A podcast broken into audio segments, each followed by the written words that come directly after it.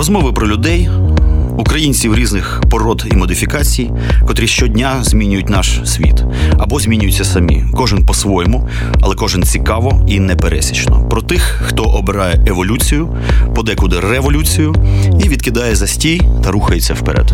Еволюція або смерть з Іваном Самисюком. Доброго дня, дорогі друзі! Еволюція або смерть в ефірі. Отак, от ми і починаємо з факапчика легенького. А у нас гість, котрий, ну, вочевидь, не міг вдруге не потрапити. Еволюція або смерть, наше гасло, змінюйся або здохнеш. І от у нас є така людина, з котрою е, почався фактично перший сезон еволюції або смерті. І на ньому я вчився як на котиках, значить, е, бути е, радіоведучим, так і не навчився. Дмитро Різниченко, е, людина, котра, здається, два роки тому та, була в цій студії. Угу. І і ось він зараз знову. Людина, котра пройшла шлях цікавий, оскільки він людина публічна, крепко, так сказати, вмонтована і якісь е, політичні. Е, процеси. Ми, якби багато хто з нас, принаймні, ну, знає да, якусь там передісторію. Тим паче, що це теж майстер скандального жанру свого роду. Ну, в общем, така яскравий, яскравий персонаж і особистість. І ми сьогодні поговоримо якраз про цю от еволюцію світоглядну, е, перш за все. Тому що, як нам відомо, Дмитро Різніченко бивший фашист. да, Саме так. І хто він зараз, не зрозуміло до кінця, адже е, він, звичайно, змінився, але е, все рівно він залишився. Е, тим самим Дмитром Різниченком. А от я його бачу, я його впізнаю. Він непогано виглядає, дорогі друзі, свіженький, біла футболочка, кашкетик з прапором Ісландії, куди він нещодавно їздив в гості. Подивитися, як живуть нормальні значить, люди. Привіт, радий тебе бачити Привіт, через стільки часу. Радий тебе бачити теж. А, Ну, дивись, ти дійсно людина, яка прямо безпосередньо стикнулася з суровою екзистенційною світоглядною кризою, очевидь, якісь особисті моменти, але і просто якби а, такі дійсно життєві, світоглядні. А, Скажи мені, а, я дивився інтерв'ю нещодавно твоє таке розлоге. Де ти сказав, що тобі довелося себе перезібрати, фактично, так? Ну, типу, mm-hmm. заново як конструктор, як Лего. Mm-hmm. Цікаво, своєї точки зору. Каркас лишився той самий, на котрий ти наростив це нове м'ясо. Чи він теж довелося якісь суглоби поміняти, знаєш, там випиляти щось, може там ребра підрихтувати? Ти нова людина? Е, чи все-таки Торій Значенко, котрий був тут два роки тому, ну, має відношення до цього прикольного, котрий сидить зараз тут? Та має, звісно, я тепер розумію, що має. Але суб'єктивно було відчуття, що е, мене вже нема, а потім було відчуття свободи, що якщо вже в мене нема, то тепер я можу бути яким завгодно. І почавши вибудовуватися заново, я зрозумів, що та ні, як був, так і лишився за великим то рахунком. Слухай, а як так співпало? Я просто ти знаєш, згадав таку історію в контексті субкультур. Був такий товариш Зіржинський, Філікс Едмундович. І він, коли сидяв значить, в цих царських лагерях, таких класних в Сибіру, у нього був кент, значить, анархіст ідейний. І вони з ним там сиділи і посперечалися якось, коли ж буде та сама значить, революція в 17-му році, чи в якому. І Дзержинський казав анархісту, чувак, вона буде тупо в 17-му році. Анархіст каже, та не буде там, ти що, і не чекай. І вони поспорили, типу, така uh-huh. суперечечка. І анарх... і, значить, предмет суперечки. Анархіст сказав, що, що в 17-му році буде революція, я стану значить, комуністом з тобою разом. І врешті Дзержинський виграв значить, це суперечку. І дійсно цей анархіст, я забувся направді, як його прізвище, став його там одним з соратників певний час, ну поки його не пожерлася большевицька гідра. Так от що мене вражає, іноді таке враження, що політичні переконання достатньо така, знаєш ну, типу, випадкова річ, котра може народитися в суперечці, знаєш, під впливом якихось естетизмів і так далі, але при тому бути достатньо запеклими. Твої політичні переконання, вони це наслідок життєвого досвіду? Чи це все-таки, ну, якщо так чесно, якісь естетичні моменти? Може, тобі знаєш, просто заїбала оця вся пафосно неопаганська двіжуха, там ультраправа чи ще щось таке? Світ змінився. Тут же треба добре розуміти, що світ до революції, до Майдану і після Майдану, ну він же геть інший. І він же не тільки в політиці це проявляє. От ти, наприклад, друже Іван, наскільки я знаю, ти тут щойно ми були перед ефіром, казав, що три роки ти вже не малюєш картин. Mm-hmm. Що тепер ти головні зусилля докладаєш на музику. Власне, це ж теж не просто так. Поезію. А це нагадує три роки, якраз по Майдану. І ламати ж усіх почало. Тому що ну, світ, так. правда, геть інший. І скажімо, націоналісти до революції, націоналісти після революції ну це геть інші інші люди, і в них інша роль в суспільстві, і суспільство інше. Тому сказати, що типу, я вибрав е, правий радикалізм свого часу, тому що та склалося просто обставини історичні того часу, мої особисті біографічні подробиці, особисті психологічні травми. Багато чого сталося. Тому сказати, що я вибрав їх там з дуру або вони навіяло. Ні, просто тоді таки, така була обставина. Зараз обставини геть інші. Відповідно, якщо ти не геть дурний, мусиш якось е, або еволюціонувати, або вмерти. Ну, вже можна сказати, що весь домайданний досвід якомусь сенсі неефективний зараз, і він, в принципі, не потрібний. Цей мотлох, якщо так можна назвати, а мотлох до майданного е, такого дивного спротиву далі тягнути нема сенсу, бо він вже неефективний. Ну, в твоєму так. випадку. Так Та і не, є. не тільки в моєму випадку. Я просто змінилося поняття націоналізму. Він зараз яке інше місце в суспільстві займає, вже ж казав. Змінилось поняття активізму. Тепер той, хто зараз активіст, я не згадую таких людей, які були в часи Януковича, коли це сприймалося ну, геть інакше. І люди такі інакше, не траплялися. Так, так. От тому якби плюс все-таки війну ж пройшов, а вона так відпресувала голову, так перезавантажила все. І можна ну, подивитися будь-які фільми про ультраправих, ну і навіть не тільки ультраправих, ну, але загалом. Вони ж їхня, ну скільки все-таки ультраправа ідея, вона агресивна і небезпечна, і загалом сприймається суспільством як проблема. Багато разів вже доведено, що так воно десь і є як правило, фільми про ультраправих це фільми про людей, які перекувалися. І, як правило, їх всіх якась особиста трагедія, або якась особиста криза, або якась страшне якесь випробування їх перепресувало. Після того вони, значить, збираються заново. Тут я підозрюю, що це загалом так з усіма, ну і зі мною, зокрема. Слухай, ти так і залишився націоналістом, правильно? Просто, можливо, змінилося якесь забарвлення, тональність. А дійсно, що сталося з націоналізмом, який він зараз, і яким би він мав би бути, аби бути ефективним? І чи потрібен він з твоєї точки зору? А націоналізм в часи Януковича це за великим рахунком єдина була така політична субкультура яка проголошувала загалом тут дуже правильні, очевидні навіть речі, які потрібні були незалежній країні, якщо ця незалежна країна взагалі мріє існувати. Це якась елементарна національна ідея, якась елементарна національна гордість. І, е, Національне військо з усіма його традиціями, тобто все те, що загалом то ми вже і спостерігаємо. У нас не було. А того у нас був табачник був міністром освіти. Да, жопа, Білорусь така майже. Яка й казав, що українців не існує. Ну так же ж не можна було жити. А всі політичні сили, які існували в тому чи іншому вигляді, вони е, сприймали цю реальність як нормальну. І лише націоналісти. Активно цьому чинили спротив. Вони були дрібні, вони були маргінальні, але тим не менше, будь-яка людина, яка розуміє, що це срака якась, а не а не країна, він мусив е, пройнятися національною ідеєю, чисто з відчуття справедливості. Ну а після Майдану вже ж все змінилося, і відповідно. І роль націоналістів теж. Така яка вона зараз, якщо не секрет, з твоєї точки зору? З моєї точки зору, націоналізм зараз переживає важкенькі часи. Тому що те, що вони нормального могли запропонувати суспільству, тобто нормальну, здорову національну гордість, нормальну, здорову національну самість, відчуття нашої єдності національної, якась суспільна ідея на всіх, тобто все те, що несли тоді тільки націоналісти, вона тепер мейнстрімна, тепер навіть Порошенко. Вивчив слава Україні. Ага, тобто, виходить, що це така функціональна криза, коли начебто о, робе, а що далі робити? Ну, умовно кажучи. Ні, ні? не все не все так просто. Ага. Е, крім тому, що крім цих нормальних, е, нормальних абсолютно месенджів, нормальних ідей, які несуть націоналісти, там ще є багатько ну, відверто консервативної муті. І коли все суспільство стало в середньому патріотичне, все суспільство в середньому стало національно свідоме, в середньому Сам ну, розумієш. але розумію, але тим не менше різниця з домайданними часами ну разюча. Колосально, так.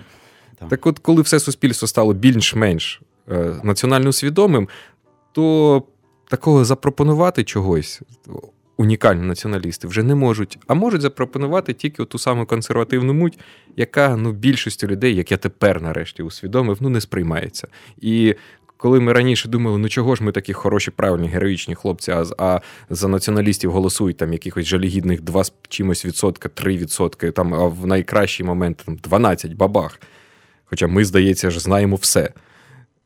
Так от тому і не голосують. Тому що те, що зараз націоналісти можуть запропонувати нинішньому суспільству, це регрес, якісь духовні скрепи, тобто все те, що прогресивне нормальне суспільство. Ну, Пірунчики. Пірунчики, ну багато чого да, такого. Прикольно. Так а що ж їм робити, якщо вони хочуть вижити з своєї точки зору? Просто розумієш, я теж якби е, ти мене знаєш, я людина, котра серфить в різних середовищах. У мене є хороший знайомий серед деяких лівих, там серед там, супер-ультраправих. Знаю. Е, я з ними з усіма підтримую хороші стосунки і часто навіть знайомлю між собою. І так, ну якби все нормально. Тому що це люди достатньо гнучкі. Е, і вони цікавляться, а що там знаєш, за парканом. Типу, це дуже правильно, до речі, я вважаю. Так. А, Що ж робити, е, якщо вони далі хочуть існувати саме в цьому форматі? Чи переформатовуватися взагалі в щось інше? Ну, Куди цим ефективним, розумним людям, та, наприклад, діватися? Там є розумні, ефективні люди. Розумні, ефективні люди, багать то з тих, кого я там знаю, вже давно переформатувалися. І потрошку або тихо, або якось е, не так тихо, або швидше за все геть непомітно відійшли від мейнстрімної діяльності. Тому що і правда, просто за велику ненависть до гей-парадів чи там ненависть до фемінізму ну це не та ідея, яку розумна і е, ефективна людина буде робити головною в своєму житті. Ну так, це Їм... насправді дійсно дивна штука розумні, ефективні люди там намагаються зараз конвертувати всю цю діяльність в саме велику політику. І ведуть себе, до речі, розумно і ефективно. Тобто, я знаю, от всі ці дикої маргінальщини, от тієї з біганиною по вулицям, з ганянням цих знову ж таки, згадаю, геїв тих. Ці якраз розумні люди то й не роблять, тому що вони все ще мріють, що їм прописано місце в великій політиці, чого до революції націоналісти не мріяли. Хіба по якійсь квоті Януковича виключно з з, з цим з угодженням кожної кандидатури. Зараз вони ну мріють, принаймні. Власне, повістка змінилася, і найрозумніші е, люди е, це розуміють. Так? Ну найрозумніші розуміють, але що вони можуть зробити? Це ж дуже закрита субкультура, це дуже агресивна субкультура і дуже ну, формально визначена субкультура. І там всередині цієї субкультури не дуже той розгонишся. Тобто для маневру не так багато місця. А значить, що розумні, ефективні люди мають зрозуміти, що тут з самою субкультурою щось вже не так, і треба з неї кудись пертися. Принаймні, це мій для мій шлях. Я іншого то і було б можливість лишитися, лишився б. Це ж Слухай, у мене таке, таке питання. От знаєш, контекст старих друзів. І або, наприклад, такої ініціативи твоєї і руху, як новий вогонь, так, який mm-hmm. ну, починався якби в одній площині, і, вочевидь, зараз, можливо, вийшов на іншу. Що лекції цікаві, все це цікаво, але так розумієш, що склад первинний, ну, мабуть, помінявся все ж таки. Mm-hmm. Да? Це, це інші люди вже. Та звісно, звісно. Да, Тут... да. А як твій новий вогонь взагалі поживає? Я зараз розкажу. І чи має він досі амбіцію? Зараз розкажу. А, Значить, це теж от то саме була помилка з самого початку. Е, ми, коли повернулися з війни, розум то лишився довоєнний, майданівський. І поки тут, в Києві, значить, в тилу багато чого відбувалося, ми там сиділи законсервовані, і останні наші спогади були це власне Майдан. Два роки війни повернулися з думками, що треба щось же ж робити. Треба збирати активістів. А активістів, як ми їх знали, це були активісти домайданівські. Тобто ті люди, які перші будуть на Майдані, коли що якась вистопляска почнеться. Коли люди, які, яким ніколи не облом зібрати барикаду, схопити прапор, тобто ну, такі всі люди, на таких ми сподівалися. І тут лише через набивши багато-багато шишок, я зрозумів, що їм активіста зараз, як явище, геть змінився. Скажімо, активісти ну не можна було до революції уявити, що активісти будуть сидіти в якій-небудь там комісії при якомусь міністерстві, причому це будуть розумні люди з власним прибутком, з власним бізнесом дуже часто. Я не бачив таких активістів до революції, які будуть давати експертні поради, до яких ще й будуть прислуховуватися в державі. Тобто, це взагалі абсолютно був нонсенс до революції. А це новий досвід. Він дійсно є. Така штука. Так, це люди, які отримують гранти, це люди, які не отримують гранти, бо мають власний прибуток. Це люди з освітою. Це люди, це тобто, це таких людей в активізмі не було. А вулиця, саме от вулична, це єдина була просто сфера, на яку під час Януковича можна було взагалі сподіватися, тому що це єдина сфера, на яку ця паскудна влада не мала е, такого прямого впливу. Тобто, ну, хіба це... через мусорські розклади? Так, да, це через різних провокаторів, але таких прямих, прямого прямо керування е, вони не мали, а значить, це було простір, в якому не можна було ще хоч трошки поборюкатись. якось. І да. Майдан показав, що все правильний був розрахунок до революції, що дійсно це єдиний простір, і він такий Януковичу по зубам та й дав. Але тепер розуміти, що, ну скажімо, до революції активіст, якщо він мав якісь зв'язки в міліції, в прокуратурі, це значило, що все з цією людиною не можна мати справи, тому що е, з окупантами не ведуться такі перемовини. Тепер вже ні, тому що державні органи теж перетрусилися. А значить, е, там тепер е, більш-менш вміняємі нормальні люди приймають якісь рішення. Принаймні вони трапляються. Трапляються. І нормальний активіст заводить з ними контакти для того, щоб вирішувати певні суспільні проблеми. І отак це все тепер працює. Ми ж, повернувшись, значить, після війни, цього не врахували, бо не знали, тому що ну, що ми там бачили знову ж таки. Е, і почали збиратися в старому форматі. Саме таких ось активістів шукали, саме отакий ось формат під, підходу до зміни країни, бо іншого то ми й не знали. І лише, я так розумію, величезний експеримент Михайла Саакашвілі, який теж зробив ставку на вулицю, теж зробив ставку на всіх цих активістів, теж. Е, бо йому бідненьким загон то і звертатися не було до кого. Він же правда тут ну як ні зв'язків, ні бізнес-кіл Ти маєш на увазі його останні ці да, да, да. імпрези, коли він по кришах бігав там. Да, Тобто він робив ставку на вулицю, тобто на Майдан, на оці усі самі сили за великим рахунком до Майдані. І всі ті люди, яких я добре знав як активістів, вони всі були там, тому що це їх стихія. А інше вони ми вже не дуже любили то Мішу ну, Саакашвілі, але а що робити? Це єдиний формат, в якому вони можуть бути ефективні і діяти. І от. Е, скажімо, епічний просто провал Саакашвілі, хоча я вважаю, що він вони причому абсолютно. Да, він, я думаю, що достатньо щирий, непогана людина, але ну підхід ну точно але його можна пробачити, що ми всі зробили таку помилку. Ми теж е, думали іншими цими.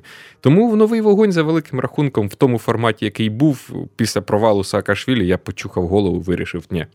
Треба, всіх треба... вигнав, чи всі самі Та розійш...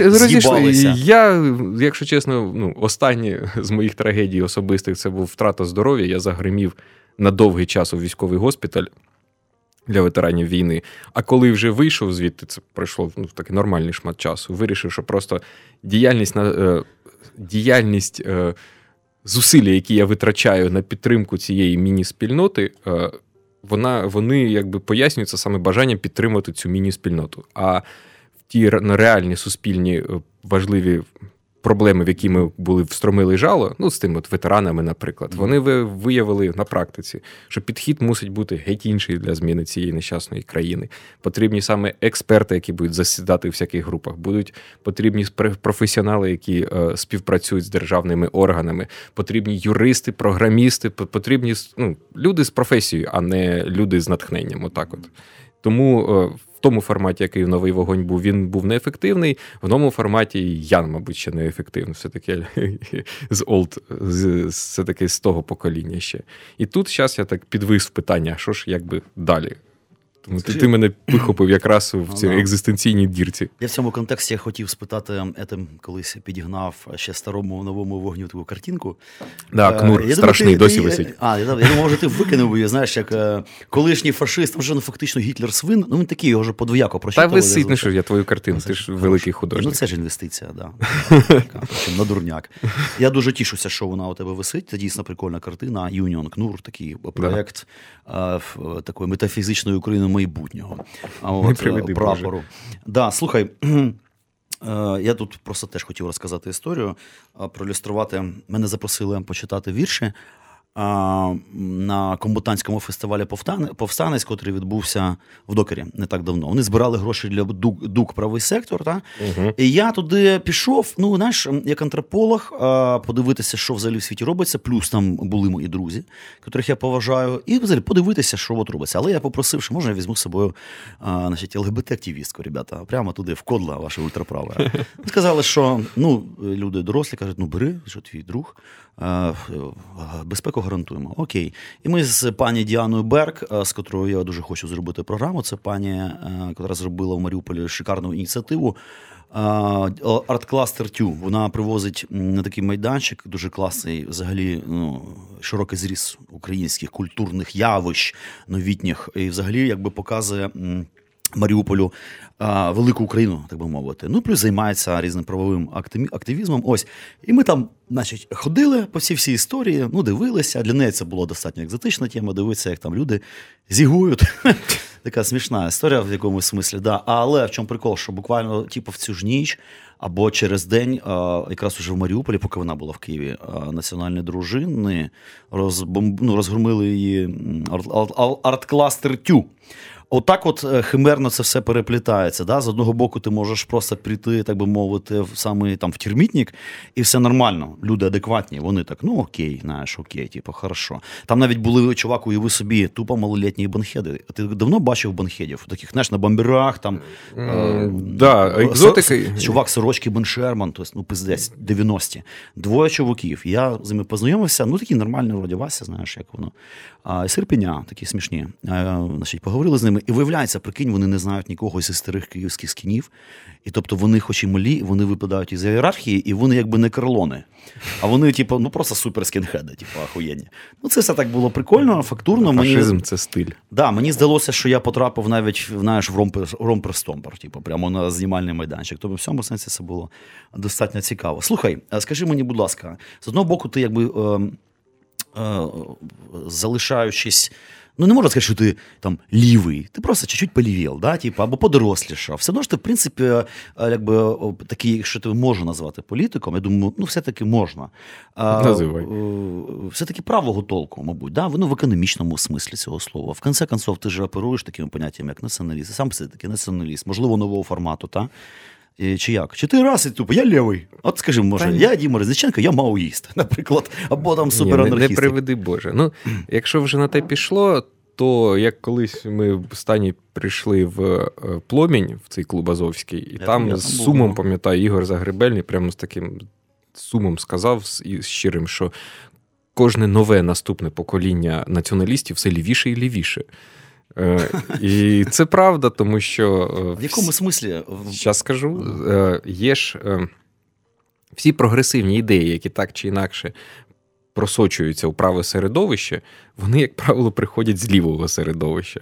Хоч це і сумно визнавати олдовим націоналістам. Що, скажімо, зараз модна серед націоналістів боротьба за права тварин, наприклад, і всілякі там веганства і інше. Ну, Це ж а, ну, власне, ліва, ліва ідея. Да, І багато чого ще. Дійсно, да. І воно поступово так от просочується. Тому сказати, що там я полівішав будь-яка прогресивна ідея, яка пробирається в голову, вона так чи інакше приходить з лівого краю.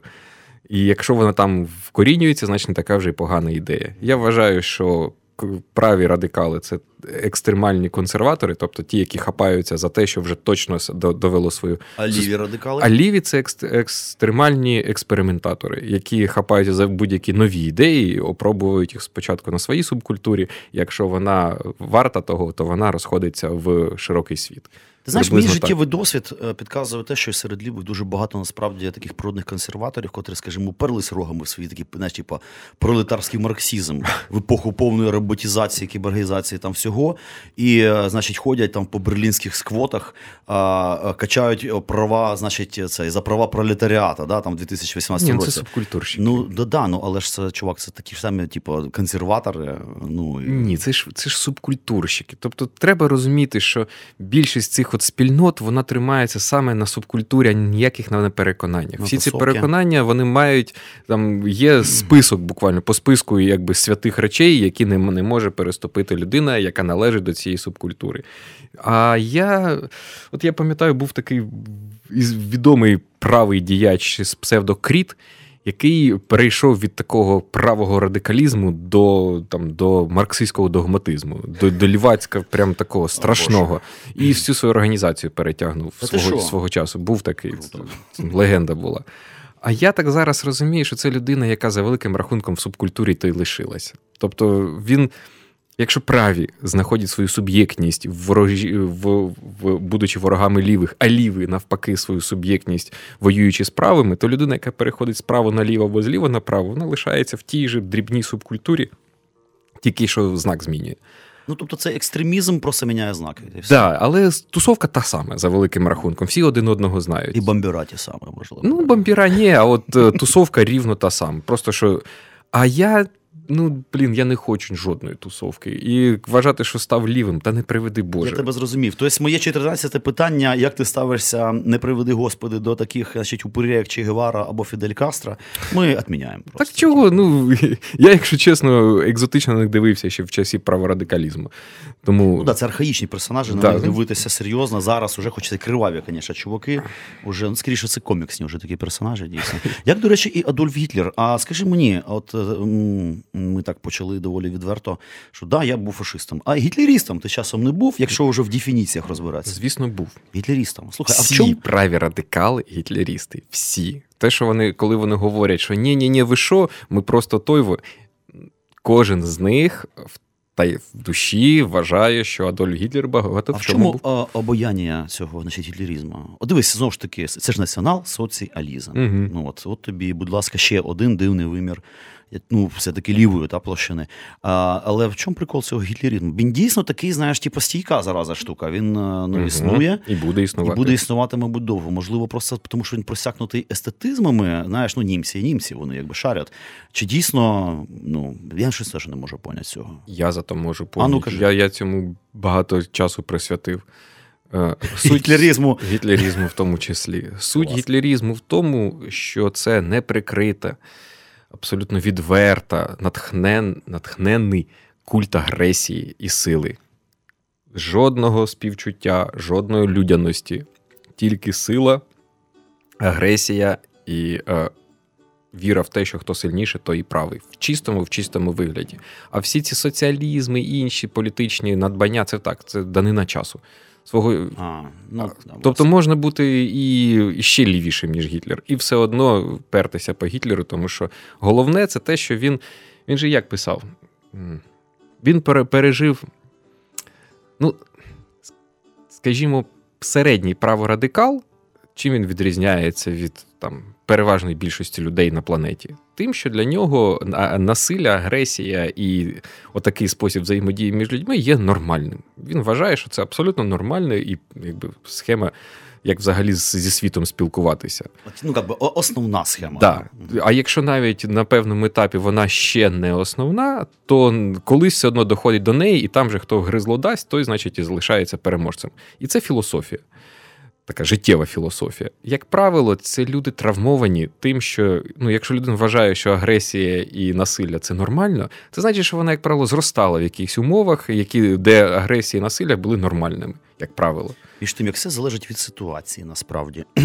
Так. І коли Адольф, наш Гітлер, е, Значить, якщо почитати його біографію, це саме така була людина. Людина, яка пережила ну страшні просто випробування, озвіріла в них, і, значить, врешті звела ці ну цю насилля в культ. І тому, коли такий травмована, е, травмований радикал розкриває е, Майнкамф і бачить, що там культ агресії, який йому такий милий, то за великим рахунком, наскільки там соціалізму, це вже не важливо.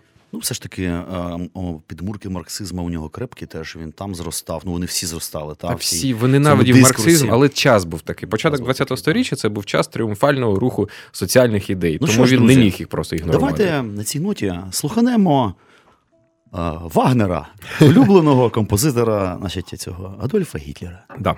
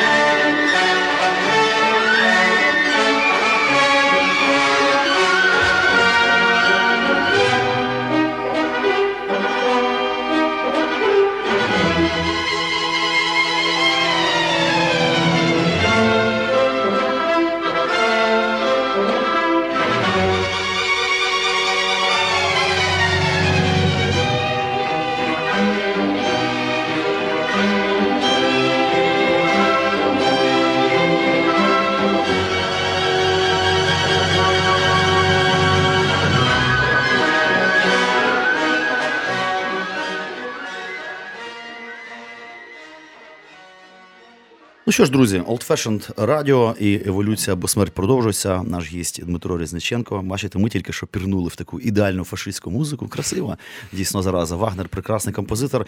І знаєш, ми от вчора якраз у нас була ну там, коротше, був у нас колективний сльот групи Пирятин. І ми там придумали з нашим барабанщиком. Знаєш, ця от ідея така, що взагалі расизм у виконанні українців він доволі кумедно виглядає.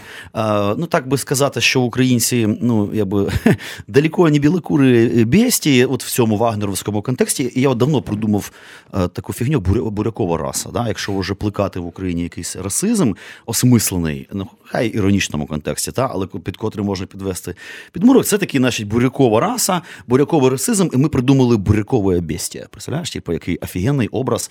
Такий, от якби я був ультраправим супер там націоналістом, я б собі набив би такого, значить, бурякову бестію з таким їбальником замість буряка. Ну, в бомбері, знаєш, такого красавчика. От ем, е, скажи мені, будь ласка. Ти ж все-таки за останнім часом ну, трошечки увійшов, там, принаймні, можливо, теж як антрополог в ліві середовище, та? трошечки, можливо, повивчав їх, подивився. Мене цікавить, якщо це так, е, все-таки, які вони і чим вони якісно відрізняються саме в субкультурному якомусь контексті, та? От, е, від правих, якщо ми говоримо взагалі про інтелектуальне середовище. Я, на жаль, не увійшов в ліве середовище. Насторожено, да? Ставляться до тебе? Ну, ну попер... Та ні, навпаки, з симпатії приймають. Просто ну чесно, я не хочу в субкультури взагалі жодні. Ні в ліві, ні в праві, тому що я вже ну, помітив, окей, якщо не що дуже багато вже а, скажімо, спільного. дискурс там. Як а от дискурс, да, увійшов, тому що все-таки Таня колишня анархістка, і коли ми зустрілися, то вона вважала вичерпаною для себе цю ідеологію рівно настільки ж, наскільки я вважав вичерпаною правою. А от де шукати. Не знала. Да, до анархізму я давно ставлюся з підозрою. З ним в наших умовах можна працювати хіба як з естетизмом, таким махновським явищем. З усім з усіма цими субкультурами саме власне, так. Власне. Так от єдине, що дійсно, що я помітив, чим відрізняються, тобто там е, свого своєї дурістики, рівень такої субкультурної, саме такої, е, там, де питання істини розчиняється на тлі належності до тусовки, там багато чого спільного. А різне це те, що. Е, відношення, принципове відношення до слабших. От. І навіть якщо людина. Люди ж всі як люди. І серед е, лівих, я так розумію, дуже багато людей, які страждають на ті самі забобони. Боюбів, просто скажемо. Да. Так нас само... можна так казати. Добре, хорошо, буду знати. Значить, так, у такої публіки там багатько, рівно так само багатько, але принаймні декларовані принципи відрізняються. І якщо е, правому середовищі, от як як писав Гітлер, що типа. Ем, страшні випробування. Це, бачите, цитувати можу досі, прям сторінками. Страшні випробування, які пережив сам, борючись за місце під сонцем, наглухо відбивають бажання е, співчувати людям, яким вибитися не вдалося. Тобто, оце принцип, який, значить, підноситься. Тобто, ти вибрався сам, і, значить, е, спів... співпереживати тим, кому не вдалося, це значить неправильно. Угу. Хай вони помирають.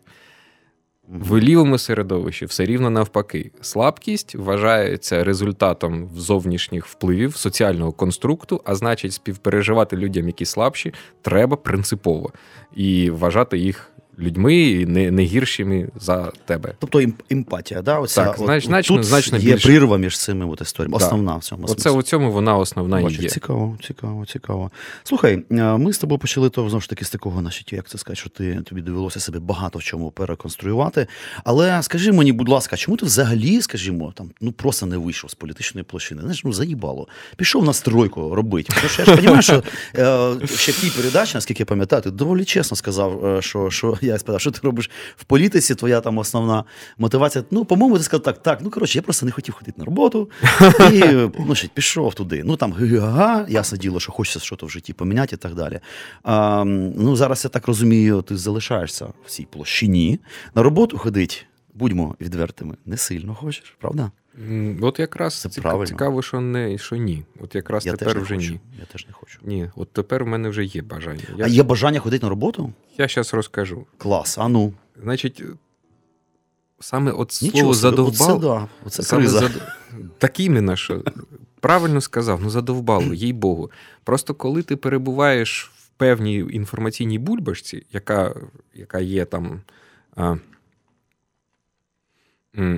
От правий радикалізм він такий і є. Тобто це інформаційна бульбашка. Ти спілкуєшся з правими радикалами, в тебе друзі праві радикали, в тебе в спортзалі ти тренуєшся з правими радикалами. Швидше за все, в тебе на роботі, якщо в тебе є робота, це ще екзотика для цього середовища. Ти виховуєш правих радикалів. Ні, там. там просто ти набираєш рівно такий же, або йдеш в тусовку, яка цим займається. Тобто ти існуєш у певному інформаційному такому кластері, за, за межі якого не виглядаєш. Коли тебе вириває з цього кластеру, і ти не переходиш в протилежний кластер, який за великим рахунком такий самий, то оце відчуття задовбало. Типу, воно задовбало якби все, все загалом. Тобто ти б несподівано все це бачиш зі сторони, і воно тебе реально дістало. Тому зараз я, значить, да, в червні я поїхав. Що ж далі робити? Ну, в якому форматі далі існувати? Я поїхав в червні з доньками на море, де нарешті зміг перезавантажитися. З доньками поїхав, ну, путівку дали в дитячий табір, З як дітьми ветеран. спілкуєшся, все пучком в цьому. Звісно. Значить, дали як е, ветерану війни в піонер-табір дитячий, типу, їм путівки, і один дорослий з ними. І от я з ним доньками тусив там майже місяць. Що держава дає такі, да, Да, розкази. Класна кстати, держава у нас. Це Вона не така вже й погана, до речі. Ні, я взагалі люблю українську державу. Да. Ну, І от я ну, там- хороша. Нарешті я там почав. Ну, всі ж мріють книжку написати. Да? Всі, всі вважають, що кожен вважає, що книжку є про що написати. Я вирішив книжку не писати, а просто почав словами записувати деякі тезові з біографії речі, тому що ну, воно якось так легше структурувати. І несподівано зрозумів, що всі мотиви, які мене колись ввели, політичні саме мотиви.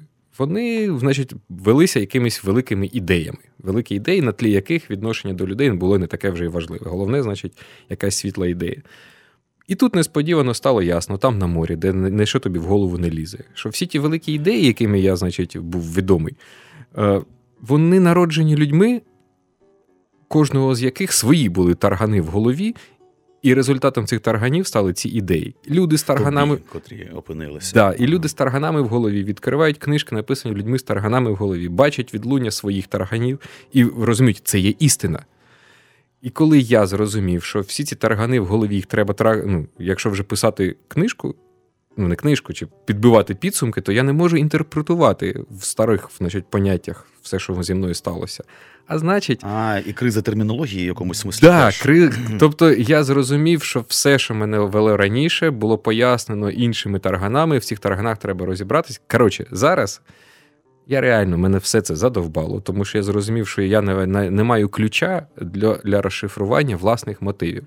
Єдиний ключ, який я побачив, де я ну, можу це зрозуміти, коли я зрозумів, наприклад, що Ніцше був глибоко хворою душевною людиною, Він йобнутий, він же був наркоман, це ж мені звісно. і більше того, він життя то закінчив в дурдомі. Власне. І коли ти розумієш, що ти ввівся по життю ідею і філософію, яку створила глибоко хвора людина, значить, і з тобою щось не так. А значить, коротше, я, я захопився психотерапією зараз і психологією. А І- Ніше ти ж почитував колись, так? Да? Звісно, почитував. Чувак, я коли перший раз в житті відкрив Ніше, я прочитав цю Заратуштру його, я її закрив і чуть не виконав. Ну, така нуділовка, ну, для тошніловка, і, ну, коротше, ужас взагалі. Там трошки. Ладно.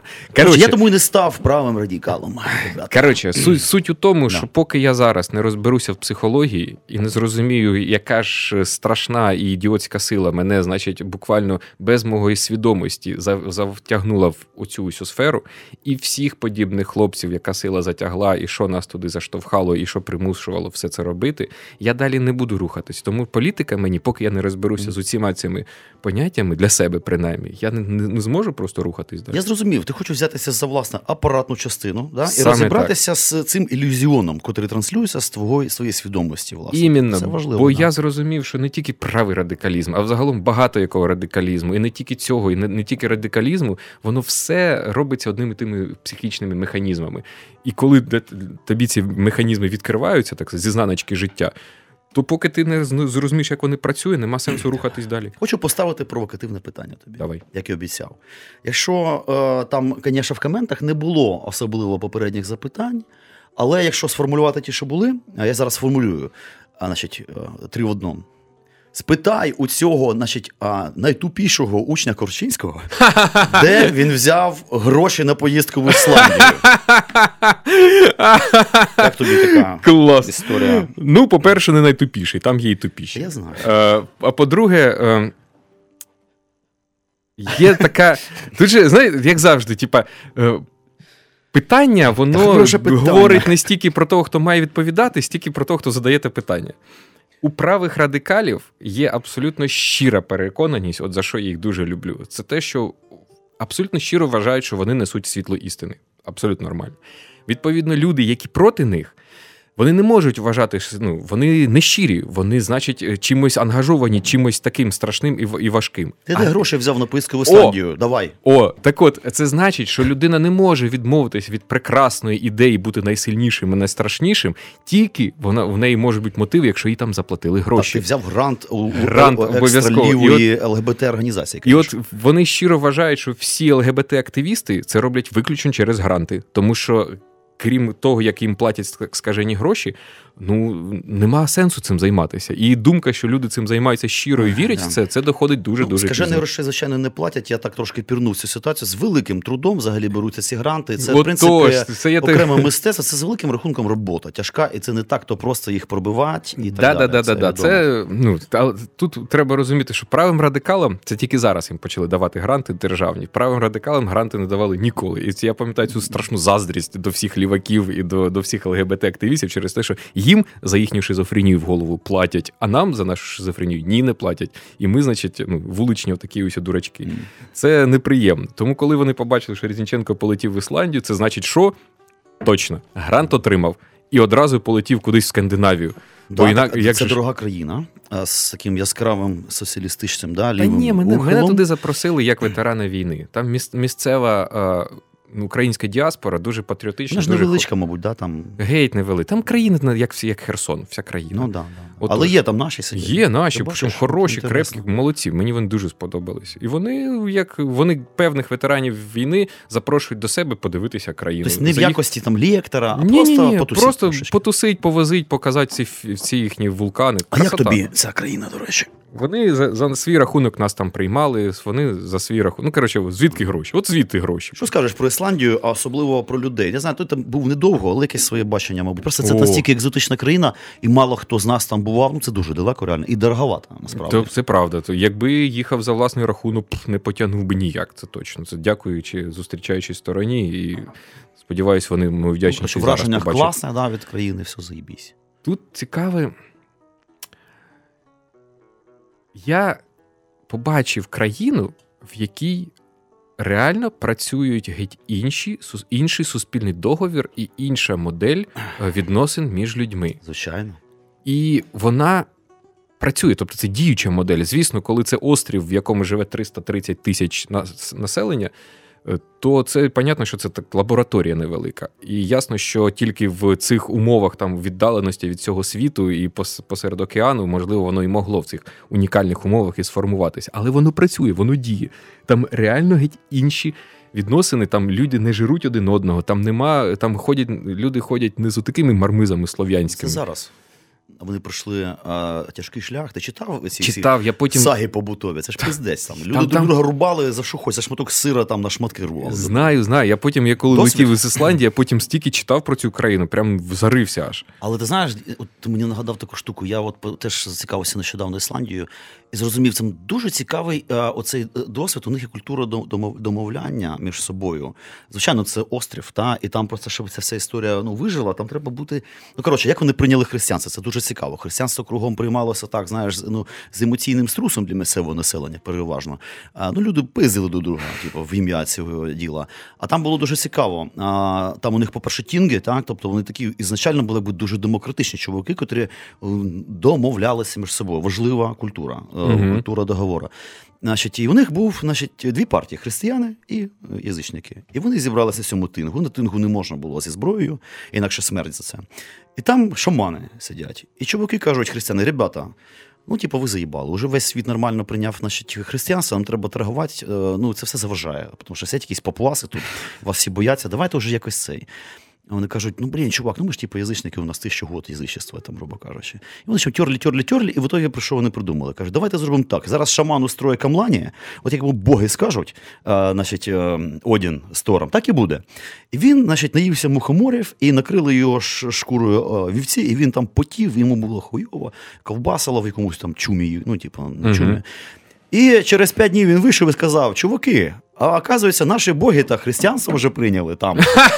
Тобто вони вже християни, ребята, так що це його. І вони, значить, е, е, домовилися так, що всі приймають християнство, однак кожен має право робити вдома обряди язичницькі. Просто публічно, типу, не вийобуватися, уяви собі. Отак, от е, вони потихеньку, потихеньку та Цивілізовано. Дуже цивілізовано. Це було чувак тисяча год тому назад.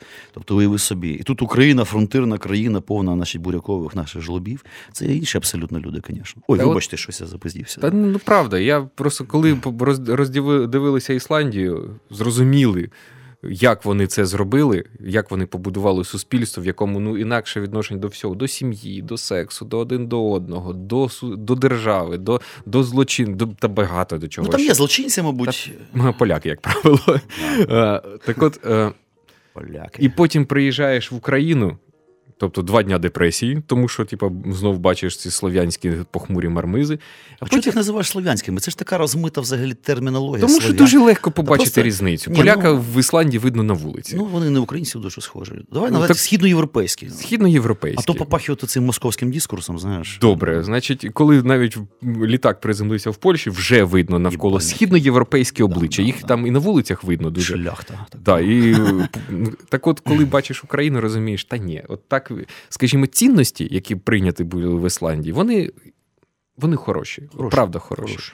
А е, Скучновато, правда, кажуть. Ну, нічого. та ні, у них там свої розваги. Якщо довго жити, то скучно. У них там свої розваги. Там, тобто, з дуру завжди ж можна знайти. Що. А от щоб до України якось їх побудувати тут, ну у нас геть інші все таки обставини. ну все-таки українці ж не найгірші люди на цій, ну, на цій планеті, правда? Ну, Правда. Нормальні, в общем-то. Просто своя специфіка. Багато, мені здається, емоційного шуму, і звукового, в тому числі, і візуального, але в цілому жити можна. Непогано. Угу. Скажи мені, будь ласка, у мене таке питання. Я знаю, що деякі такі світоглядні кризи вони багато що міняють, в тому числі навіть побутові смаки іноді. Знаєш, раз одяг інший людина почала носити, а скажімо, там, блін, літературу іншу читати, Мгм. або, наприклад, просто припинити її читати. І жерти щось інше, Мгм. слухати інакшу музику. Мгм. Що у тебе з музикою, з їжею, з якимись такими моментами? Чи з'явилися якісь побутові інші приколи, котрі такі, о, клас, а це ж взагалі нова сфера для мене. А я такий і не знав. А ну давай, скуштуємо. От все, що ти перелічив. Буквально все. І сьогодні я хотів вдягтися в геть в новому стилі, як я зазвичай ходжу, але тут на, ну, на цих військових штанях просто кишенів більше. Дайте бачу, такий мілітарний залишився. Все ну, це таки. тому, що тільки, тільки О. кишені. Я просто думав поставити групу Skrewdriver, значить, ну так, щоб пошутіть. Ну, не будемо цього Все, що ти сказав, книжки я знов почав читати. А, ну, коли почав був в- коли ти реалізувався в якійсь сфері, то на якомусь етапі ти вже вважаєш себе перше крутим, по-друге, наповненим по самі вінця. І книжка просто не лізе в голову. Тепер я- я весь час читаю якісь книжки. Я почав слухати геть іншу музику. Я почав читати знову ж таки книжки інші, геть нові. як правило, по психології тепер. Ага. А, Тобто мова не про художню літературу, а про. Так, я почав інакше вдягатися, і взагалі життя помінялося повністю в усіх сферах, в усіх, в усіх, взагалі, до найдрібніших. Отак, от скільки у нас там часу залишилось? А, трошки залишилось. Ви знаєте, передача потихеньку добігає кінця. А, ну, власне, ми тут говорили. Заявлена тема була дізнатися у Дмитра, чи не перевдівся він в польоті, як кажуть деякі мої друзі, котрих я теж ну, поважаю. Це ну, типу, у них таке бачення тебе. Чи дійсно це якісь цікаві внутрішні процеси, і це дійсно еволюція поглядів людини. Е, Мені здалося, що це дійсно еволюція, що це зміни. Ну це приємно, коли людина вміє взяти розвернуту баржу так на е, суттєву кількість градусів. Це охуєнно. Знаєте що, друзі? Давайте, мабуть, на кінець послухаємо пісню, присвячену отаким значить, екзистенційним світоглядним кризам. Пісня називається Сараковник. Нам ще з Дмитром нема е, Саракета. Ми ж 79-го, здається, да, обидва при Брежнєві ще народилися, але він скоро світить. Ну, вважається все покоління. Отже, дорогі друзі, я е, і ми всі прощаємося з Дмитром Різниченком. Це була цікава програма. Е, і слухаємо пісню гурту Пирятин Сороковнік. Послухаю.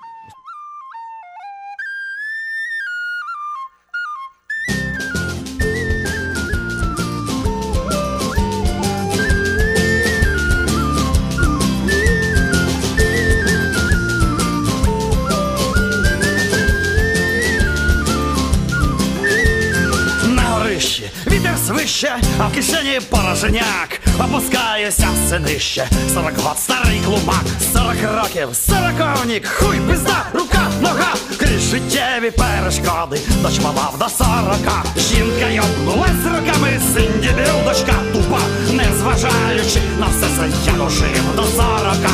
Як лумак, як лумак, сорок год, старий мудак, не людина, не скотина, алкоголік, наливай, і за небо край, астроном вночі не роби, не барися, поспішай.